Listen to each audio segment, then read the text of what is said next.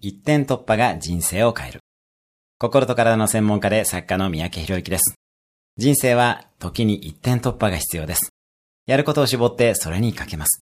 ヘンリー・フォードは黒い T 型自動車のみに絞って大成功をしました。あなたが今集中すべきことは何でしょうか？期間限定でもいいので全勢力を注いでみてください。必ず風穴が開きます。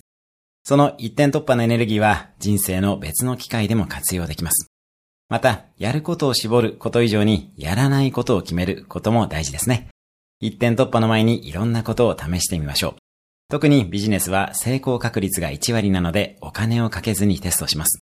その中でいけると思ったものに全力投球をしましょう。今日のおすすめアクションです。やらないことを決める。今日も素敵な一日を。